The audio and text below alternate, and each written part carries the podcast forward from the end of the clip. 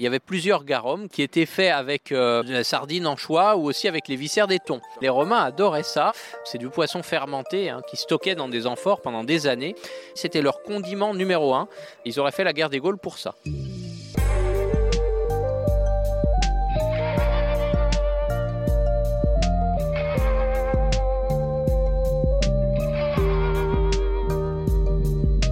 Bonjour à tous. Bill François se passionne depuis l'enfance pour toutes les créatures du monde aquatique. Ce jeune homme de 28 ans est devenu célèbre du jour au lendemain en gagnant le Grand Oral, une émission de France 2 dédiée à l'éloquence. Bill est aussi l'auteur de L'éloquence de la sardine, un beau livre plein d'histoires fascinantes sur les créatures marines. Pour notre plus grand bonheur, Bill a aussi rejoint l'équipe de Baleines sous Gravillon, et son totem, Sardine, s'est évidemment imposé de lui-même. Dans ce troisième épisode, nous continuons notre exploration avec Bill, et nous allons longuement parler des scombridés, une famille de musclés dont les membres les plus éminents sont les thons, des athlètes taillés pour la course, dont les populations sont très menacées, comme vous le savez, par la surpêche. La pêche, un domaine que connaît tout particulièrement Bill, justement. Du thon rouge au tilapia, du grand bleu à nos assiettes. Chapitre 3. C'est parti. Salut Bill. Bonjour Marc. Ravi de te retrouver. On est à nouveau euh, à l'Aquarium de Paris, euh, du côté de la Porte Dorée. On est là pour parler de ton livre sur les poissons, des mille et une anecdotes que tu racontes dans ce beau livre qui s'appelle L'élégance de la sardine, traduit en 17 langues quand même, tu m'as impressionné. Donc Bill, on va parler des espèces de poissons qui ont fait l'histoire. Et j'ai envie qu'on commence par le thon rouge. Et je voudrais rappeler qu'il y a trois espèces de thon rouge. Il y en a deux qui sont en danger d'extinction et en danger critique d'extinction. Donc le premier, c'est Tunus tinus, donc T-H-U-2-N-U-S, et puis après c'est la même avec un Y. Donc ça c'est le thon rouge de l'Atlantique ou de Méditerranée, hein, le Tunus euh, tinus. Alors c'est lui qui est en danger critique d'extinction. La population de l'Atlantique a été euh, exterminée dans les années 20 à cause de la surpêche. C'est vraiment un, des cas les plus documentés de collapsus écologique, c'est-à-dire que ce poisson, dès qu'on a su le pêcher, parce qu'on a su le pêcher très tard, parce qu'il était très gros, on a longtemps voulu le pêcher. Les premiers, c'est les Scandinaves. Je ne sais pas si tu t'es intéressé à ces histoires de pêche. Ils n'arrivaient pas à le pêcher. Il était trop lourd, trop gros. Ils ont inventé des harpons. Et puis aujourd'hui, ces poissons, on les pêche grâce à ce qu'on appelle des scènes, des bolinches comme on dit dans le pays bigoudin et au pays basque. Enfin, je vais y venir après. J'en suis toujours aux trois espèces. Tunus orientalis, c'est celui du Pacifique. Donc lui, il est vulnérable, c'est celui qui se porte le mieux. Mais il est quand même très surpêché aussi. Et le Tunus makoyi, au sud, dans l'Atlantique Sud, euh, si je ne dis pas de bêtises, il est en danger critique d'extinction. Alors lui, c'est celui qui a le pire statut UICN. Donc les thons rouges vont mal. Ils font partie de cette grande famille des scombridés.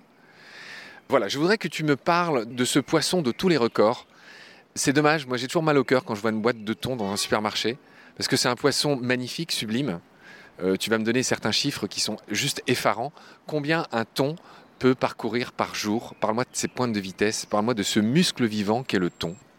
Alors le thon, c'est un poisson incroyable. Bon, les boîtes de thon, c'est pas toujours du thon rouge, hein. euh, c'est même très rarement du thon rouge, mais c'est d'autres espèces dont certaines peuvent être très menacées, très surpêchées, parfois encore plus que le thon rouge, parce que le statut UICN n'est pas toujours le meilleur indice pour les poissons. Bon, ça donne une idée, mais il se base sur la population mondiale, et chez les poissons, on raisonne plus en termes de stock localisé en fonction d'où il se trouve. Mais bref, le thon en général et les différentes espèces de thon, il y en a une dizaine, est plutôt euh, assez sévèrement surpêché. Il n'y a que quelques stocks et quelques pêcheries qui le pêchent de manière euh, responsable. C'est assez rare. Je vais te reprendre comme François Sarano m'avait repris quand j'avais parlé de stock. Il avait préféré que je parle de population. Ce sont des êtres vivants ne t'inquiète pas, je te reprends pas au sens où. Mais c'est vrai que François a raison d'insister. C'est pas des objets, ce sont quand même des êtres vivants. Et je comprends bien que c'est des histoires économiques tout ça. Mais il m'avait repris et il aime pas quand on parle de stock. Donc tu vois, ça m'a contaminé jusqu'à cette interview. Je suis d'accord absolument, c'est des êtres vivants qui méritent un immense respect et d'autant plus euh, quand on connaît un peu euh, leur vie et à quel point ils sont incroyables. Maintenant le terme de stock c'est celui qui est utilisé à tort ou à raison. Effectivement c'est vrai que ça a un côté un peu méprisant mais c'est le terme qui est utilisé par les scientifiques et c'est vrai qu'il faut réfléchir quand même en termes de chiffres avant tout parce que c'est des mathématiques en fait la surexploitation d'une espèce, c'est des quotas, c'est des calculs de maths et il faut essayer de respecter les maths de l'espèce. À ce jour, le thon est prélevé quatre fois plus que ce qui serait souhaitable pour le maintien de la survie de l'espèce. En général, à peu près, voilà, sauf certaines euh, populations, du coup, dans certaines zones géographiques, ou à l'aide de certaines méthodes qui permettent de ne pas le surpêcher. Tu m'as toujours pas dit euh, les records, donc je vais les dire à ta place. C'est un poisson très rapide, c'est un muscle vivant, si j'ose dire, enfin un total, des pointes de 70 km/h. Alors c'est pas le poisson le plus rapide, hein. on va voir si tu connais bien, on va dire les quiz sur les poissons. Quel est le poisson le plus rapide du monde? En fait, c'est très difficile à mesurer et extrêmement controversé chez les scientifiques. C'est des choses dont on n'arrive pas à être vraiment sûr. Il y a des gens qui disent que certains poissons feraient des pointes jusqu'à 100-110 km/h. On évoque souvent l'espadon voilier. Le marlin bleu. Le marlin bleu aussi. Et le wahoo, qui est un scombridé également, un Acanthocybium solandri. C'est un peu entre un thon et un espadon. C'est un, poisson très effilé, qu'on appelle aussi le thon banane, euh, en Nouvelle-Calédonie notamment. Mais on n'est pas sûr du tout. C'est des mesures qui ont été faites il y a très longtemps. Les mesures qu'on fait actuellement à l'accès l'accéléromètre tente à prouver que c'est beaucoup moins. Et donc, en gros, je pense qu'on peut être à peu près sûr quand on dit 60-70 km/h pour les poissons les plus rapides. 100-110, c'est possible, mais c'est pas sûr du tout. Tu fais bien d'injecter un peu de science dans tout ça. Moi, je me souviens d'images pour mesurer la vitesse du mako, qui est le requin le plus rapide, grâce à sa queue homocerque, oui, tout à fait. Les deux lobes de la queue du mako sont à peu près symétriques là où les autres requins ne l'ont pas. On l'avait expliqué dans une émission déjà de baleines sous gravillon. Hein. Ces requins qui ont le lobe supérieur plus élevé, tout simplement parce qu'ils font de la rasemote au fond de l'eau, donc euh, ça les arrange. Mais ceux qui vivent en pleine eau, comme les makos qui sont les plus rapides, ont une queue beaucoup plus symétrique. Bref, je m'égare. Tout ça pour dire qu'on avait mis une caméra dans l'eau, un leurre, et si le mako arrivait à rattraper le bateau, ben, c'était la vitesse du requin. Et c'est comme ça qu'on avait mesuré que le mako était un des poissons les plus rapides de l'océan. Lui aussi, il fait des à 70. Hein. Oui, bah, les macos, on les prend parfois en pêchant les marlins. Parfois, certains bateaux vers Hawaï, ils traînent des leurres à environ 12 nœuds. Ça fait pas loin de 20 km/h. C'est déjà beaucoup sous l'eau. En effet, donc on va en revenir au thon, c'était notre sujet de base. Donc des pointes de 70 km/h, on a parlé de ces histoires de vitesse. Le thon peut parcourir 200 km par jour et les plus gros thons peuvent dépasser les 3 mètres et les 650 kg. On connaît la passion qu'ont les Japonais pour ces poissons qui les achètent entre 5 et 10 euros le kilo, par exemple en France, qui les engraissent et qui seront vendus par la suite à 30 euros le kilo. Il y a des thons qui peuvent dépasser le million. Je crois que le thon le plus cher qui avait été vendu, c'était 2,5 millions d'euros. Ah oui, oui, c'est plusieurs millions, c'est énorme. C'est une passion complètement euh, artificielle, c'est ça qui est dramatique, c'est que ça n'est même pas une tradition pour eux. Nous en France, chez nous, le thon est une tradition. On retrouve des ossements de thon qui ont été pêchés au néolithique.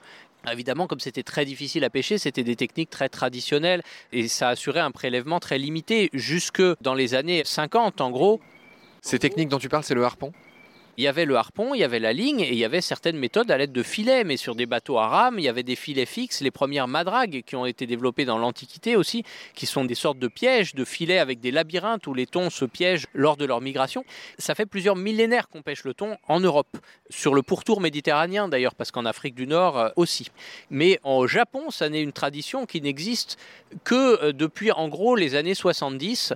Les avions cargo euh, américains avaient besoin d'avoir quelque chose à ramener aux Japonais lorsqu'ils ramenaient des produits manufacturés du Japon. Ils voulaient ne pas être vides euh, sur le chemin du retour. Et donc, l'Occident a un peu inventé cette mode chez les Japonais de manger du poisson gras, du thon et du saumon.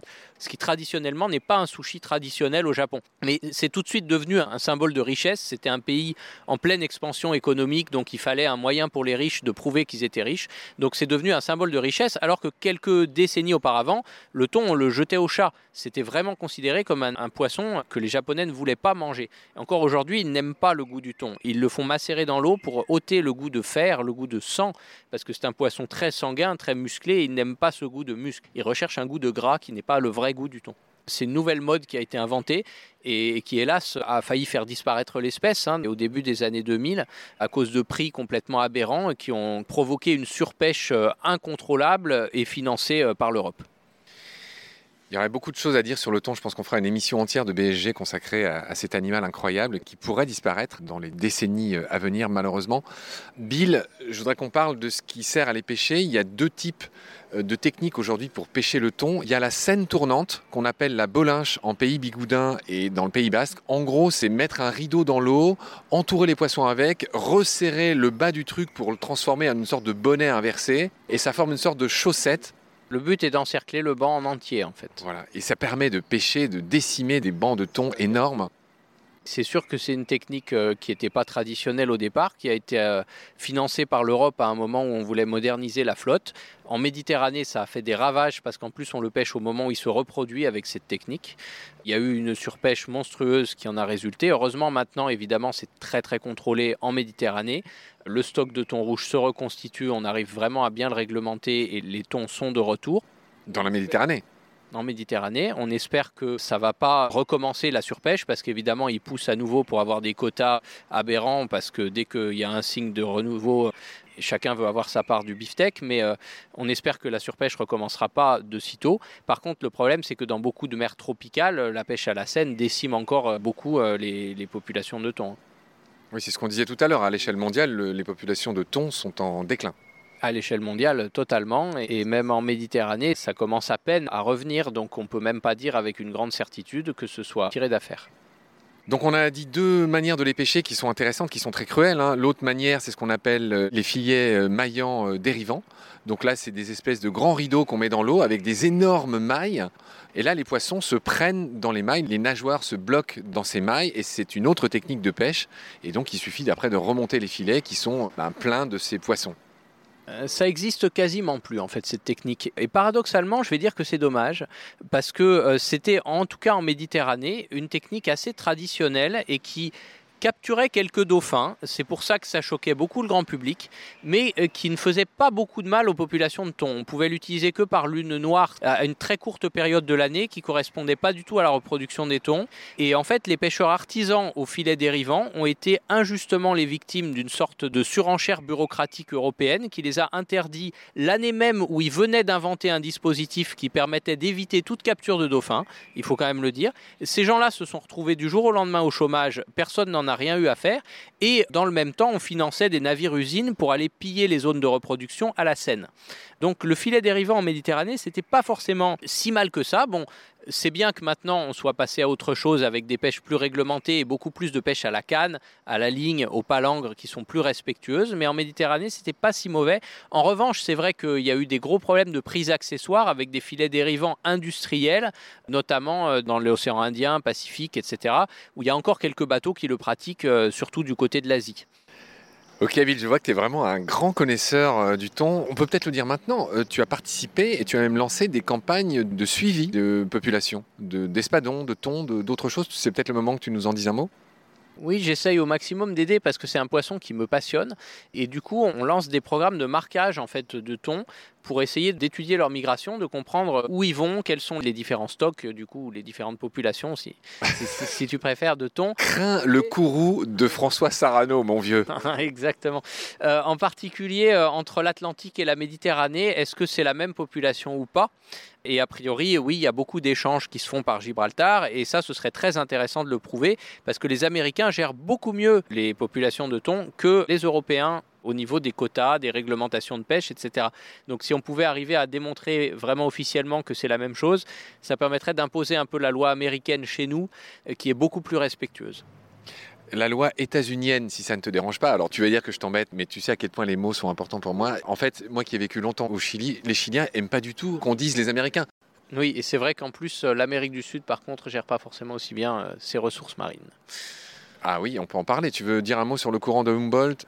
Tu me parles des eaux d'un pays que j'ai bien connu, où j'ai vécu pendant six ans, et les eaux des côtes pacifiques de l'Amérique du Sud sont quasiment les plus poissonneuses du monde, grâce à ce phénomène de poiling. C'est là qu'on pêche un pourcentage énorme de ce qu'on appelle le poisson fourrage. Les sardines, les anchois, une majorité viennent de là-bas. Hein. C'est des eaux froides, il y a des remontées de nutriments, c'est ce qu'on appelle le poiling. Tu veux en dire un mot? Oui, les fameux anchois du Pérou ou du Chili, selon les langues, on les appelle euh, différemment, qui sont le poisson le plus pêché au monde. Pour faire de la farine. Pour faire de la farine animale, en fait, pour nourrir euh, des poissons d'élevage principalement, parce qu'il faut garder en tête qu'un poisson d'élevage se nourrit de poissons sauvages, en fait, et que pour produire un kilo de loup ou de saumon euh, d'élevage, il faut souvent 4 ou 5 kilos de poissons sauvages. Je dirais plutôt 10. Hein. Ou 10 si on rajoute du soja. Il faut garder ça en tête qu'il vaut mieux a priori manger le poisson sauvage directement. en tout cas, tout ça me donne envie de faire une grosse émission sur la pêche et je me demande si on va pas en refaire une avec toi du coup. On en reparlera après. On va enchaîner sur un autre poisson d'une autre famille, celui que tu as choisi comme titre de ton livre. On va parler un peu de la sardine. Donc c'est Sardina pilchardus, son nom latin? Oui, il y a beaucoup d'espèces de sardines, mais la vraie sardine euh, authentique, la première euh, et celle de chez nous, c'est Sardina pilchard. Sardina pilchardus, quel magnifique nom scientifique. Pilchard, d'où vient ce nom? Il m'intrigue.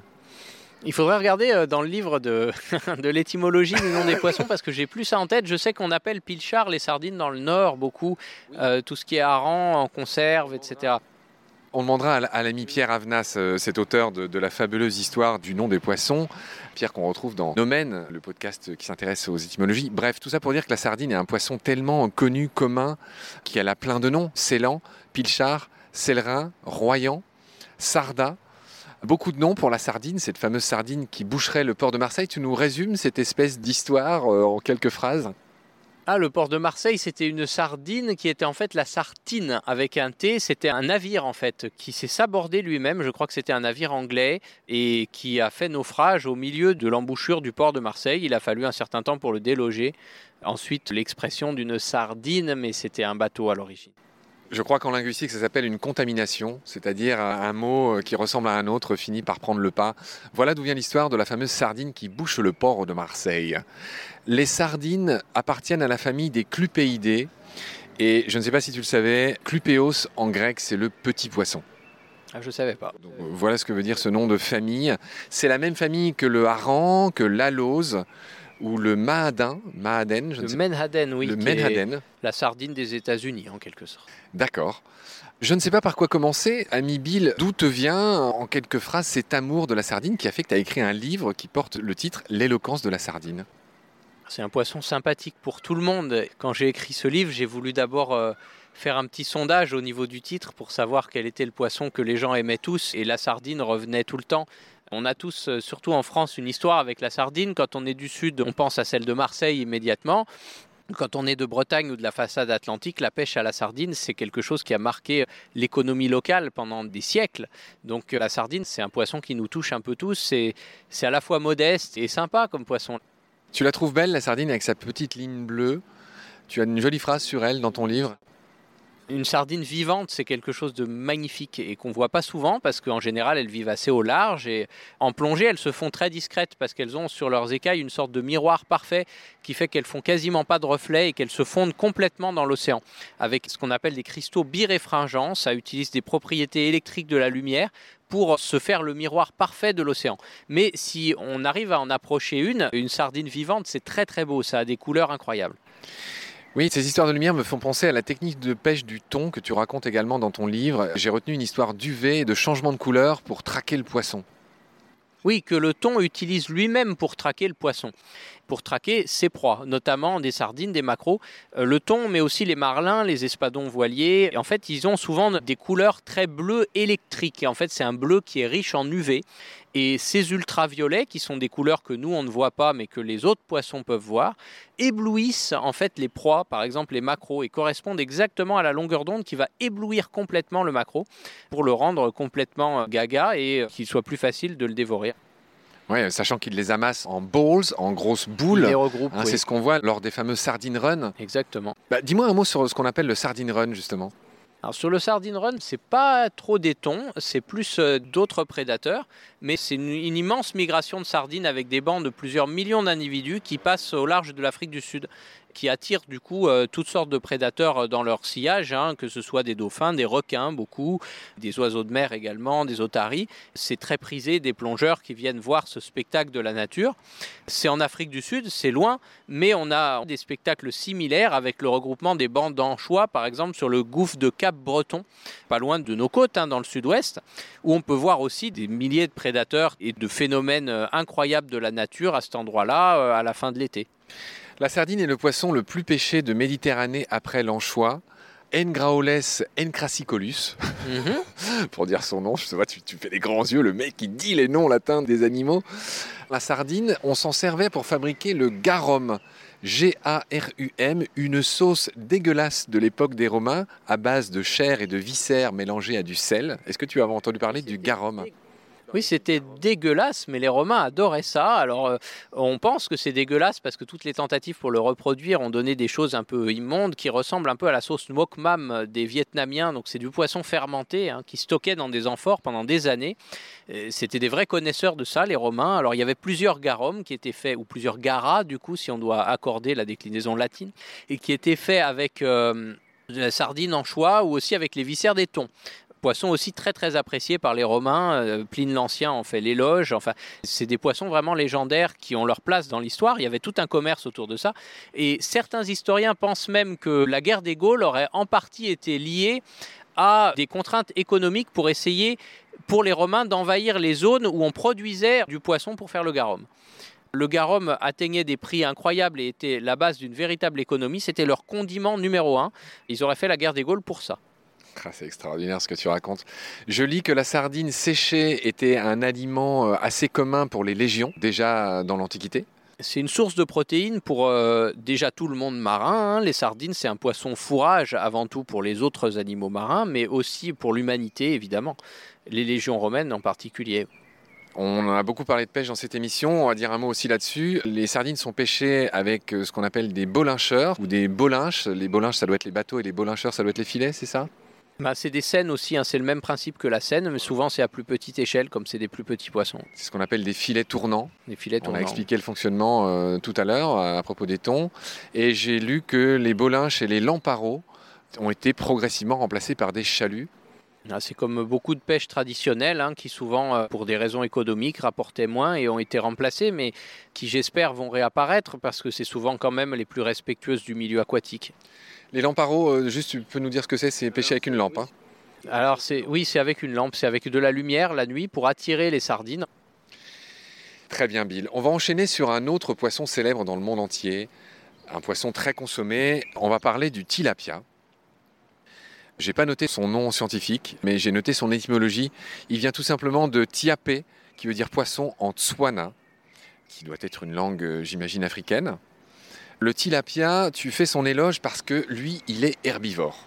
Donc de tous ces poissons qui sont euh, cultivés en aquafarming, euh, enfin dans les fermes d'élevage de poissons, tu dis que c'est celui qui serait le plus vert? Je vais me positionner un peu à contre-courant de ce que beaucoup de propagandes sont faites contre le tilapia et le pangas. Hein. Beaucoup de gens euh, critiquent ça avec une propagande vaguement orientée aussi par la pêche française pour la défendre parce que c'est un concurrent. Le tilapia et le pangas, c'est deux poissons qui sont herbivores bon, qui du coup sont généralement élevés en Asie, parfois dans des conditions pas très nettes mais parfois aussi dans des conditions tout à fait louables. Et en tout cas, ce sont des poissons qui ont l'avantage, comme ils sont herbivores, de pouvoir être élevés en étant nourris avec des plantes. Et donc, on peut produire comme ça du poisson sans avoir à pêcher du poisson dans la mer. Parce qu'on en parlait tout à l'heure, hein, les autres poissons carnivores, le saumon, le bar, la dorade, on a besoin de pêcher du poisson dans la mer pour les nourrir. Et donc finalement, sur le milieu naturel, on a un gros impact quand on mange ces poissons d'élevage. Tandis que quand on mange le tilapia ou le pangas, si l'élevage est bien régulé au niveau des pollutions, etc., qu'il est fait suffisamment hors sol pour ne pas polluer le milieu, il n'y a aucun problème. C'est absolument durable et potentiellement c'est un poisson très durable. You made your point. J'ai oublié de dire que le tilapia est un cyclidé et dès qu'on parle de cyclidé, je pense à Mbounas. Mbounas, c'est le totem de Lisa. Lisa Coronini, qui est notre chef-taine nettoyeuse. Tu sais, c'est cette bande de gens qui nettoient les épisodes, qui retirent toutes nos hésitations, toutes les parties fausses de ce qu'on dit, toutes les répétitions qu'on fait dans chaque phrase. Et je voulais leur décocher un petit hommage, notamment à Lisa, dont le totem est Mbounas, un autre cyclidé. Et qu'on peut observer à l'aquarium de la Porte Dorée des grandes quantités de, de cyclidés très variés. Rappelle-nous la particularité numéro un des cyclidés, si je me souviens bien, c'est cette incubation buccale. Oui, alors pas tous, hein, euh, mais ils ont plein de modes de reproduction différents, ce qui fait qu'ils sont passionnants pour les aquariophiles euh, au niveau de l'élevage. Mais certains protègent leurs petits en les gardant à l'intérieur de leur bouche. Et euh, c'est comme ça qu'ils les élèvent. Et il y a même certains poissons qui vont faire les coucous, qui vont venir pondre leurs œufs dans la ponte du cyclidé incubateur buccal. Comme ça, leurs bébés profiteront des soins du parent de manière parasite. Culture toujours, on pense que les tilapias auraient été les poissons multipliés par Jésus-Christ. Est-ce que tu en avais entendu parler? Ben, Simplement, c'est eux qui vivent dans le lac euh, de Tibériade et dans les zones où Jésus-Christ vivait au Proche-Orient. Et c'est cela qu'on voit souvent sur les représentations de l'époque. Tout est bon dans le tilapia, à l'instar du cochon, sa peau peut être utilisée pour faire des portefeuilles et des choses qui ressemblent vaguement à du cuir la peau de beaucoup de poissons en fait. C'est juste que ceux-là, comme ils sont beaucoup élevés et consommés dans une grande partie du globe, on tanne plus souvent leur peau, mais la peau de morue euh, peut également être tannée, la peau de saumon, etc. Et pas mal de peuples autochtones, notamment euh, dans le nord euh, de l'Asie, de l'Eurasie, s'habillent avec des peaux de poisson. Une référence aussi que je voulais faire à ce sketch célèbre de l'humoriste Ben qui raconte que le tilapia a un goût de polystyrène. Je ne sais pas si tu as écouté ce sketch. Oui, oui, il critique le tilapia avec humour parce que c'est le poisson souvent servi dans les cantines et on le traite souvent assez mal au niveau de la surgélation, etc. et de la cuisine, donc il est souvent pas terrible. Mais si on le cuisine frais et bien, franchement, il peut être très bon. C'est un des poissons les plus consommés euh, en Afrique notamment et en le cuisinant bien, il est délicieux. Le tilapia est considéré comme une espèce invasive dans certains endroits. Oui, comme une grande quantité d'espèces, lorsqu'il est introduit hors de son milieu naturel, il peut être invasif. Et en plus, ce tilapia a la particularité de pouvoir s'adapter aussi à l'eau de mer. Donc on le retrouve parfois même euh, jusque dans la mer, même très au large. Il y a un joli mot pour dire ça, je crois que c'est Eury Alain. Oui. Ce sont ces poissons qui ont la capacité de vivre dans l'eau douce et dans l'eau de mer. Tout à fait, c'est assez rare chez les poissons. Hein. On en parlait la dernière fois au niveau osmotique, ça pose des grandes difficultés euh, de régulation du sel, mais euh, il y a certains poissons qui y arrivent, oui. Euh, tu me donnes deux, trois exemples? Oui, les épinoches, par exemple, ces petits poissons qui sont les premiers à coloniser les zones où les glaciers se retirent dans le nord de la planète, qui en général sont des poissons qui viennent de la mer, mais qui peuvent facilement coloniser l'eau douce. Ah oui, c'est très intéressant. Alors j'ai prononcé le mot invasif, Bill. J'aimerais quand même rappeler, dire un mot sur la fameuse perche du Nil, puisque le tilapia est un cyclidé. Il y a toute une histoire que tu connais sans doute sur la perche du Nil. C'est un documentaire célèbre de 2004 donc qui parle de Lates niloticus, hein. c'est le nom de cette perche du Nil qui peut atteindre 2 mètres et 200 kilos. C'est un poisson énorme, c'est un énorme prédateur qui a quasiment exterminé les cyclidés des grands lacs africains, où elle a été introduite. Et le doc auquel je fais référence, c'est Le cauchemar de Darwin. C'est un film que tu as sans doute vu, qui a donné lieu à des contre-enquêtes d'ailleurs, mais je voudrais juste que pour ceux qui nous écoutent, tu résumes ce que raconte ce film qui est une histoire tragique et une illustration de la mondialisation. Oui, l'idée c'est qu'on a introduit ce poisson pour euh, nourrir les populations locales et essayer de développer une activité de pêche, mais qu'en parallèle, euh, il y a eu un trafic d'armes en fait qui s'est mis en place euh, en même temps, en lien avec le business de ce poisson. C'est-à-dire que les avions qui venaient prendre le poisson pour aller le livrer, ils ne voulaient pas arriver à vide. Oui, voilà. Enfin, ils arrivaient avec des armes et repartaient avec du poisson. C'est un peu ce que tu racontais à propos du thon au Japon d'ailleurs. Oui, sauf que c'était des Walkman plutôt que des armes. Mais euh, c'est ce principe de mondialisation où on lance des, projets fous euh, qui n'ont pas lieu d'être et où, euh, excusez-moi, mais un poisson, c'est fait pour être mangé là où il est pêché et pas ailleurs. Ce qui n'a plus été le cas. Hein. Les gens qui travaillaient dans ces espèces d'usines de perche du Nil, du coup, mangeaient de la perche du Nil oui, alors que ce n'était pas un poisson local et que ça détruisait complètement l'écosystème et toutes les espèces locales. Apparemment, Hubert Sauper, le réalisateur de ce film, aurait un peu exagéré certaines scènes et il y a eu des contre-enquêtes. On ne va pas trop rentrer dans les détails, c'était juste pour euh, mentionner euh, cette célèbre histoire finalement qui est très emblématique.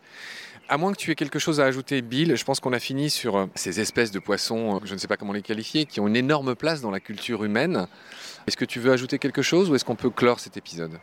Je pense qu'il y a beaucoup d'autres espèces de poissons qui ont énormément de place dans la culture humaine, que ce soit la culture internationale, par exemple le cabillaud, la morue, qui a conduit à, la découverte de l'Amérique, selon les historiens, que ce soit par les Vikings, grâce à la morue séchée euh, et salée dans leur dracar qui leur permettait d'avoir des réserves, ou ensuite par les Européens qui seraient arrivés en Amérique vers Terre-Neuve pour euh, chercher la morue, les Basques longtemps avant Christophe Colomb en fait. Donc euh, la morue a permis de découvrir l'Amérique. Il y a plein d'autres poissons qui ont des places complètement incroyables dans l'histoire et la culture de certains pays. Euh, je pense aux requins euh, dans les îles du Pacifique par exemple. Hein. Donc c'est des animaux qui ont énormément de liens avec l'humanité et il ne faut pas l'oublier effectivement. C'est passionnant, cher Bill. On va s'arrêter là pour aujourd'hui. Je te retrouve avec plaisir pour la suite très vite. Prends soin de toi. Salut. Salut.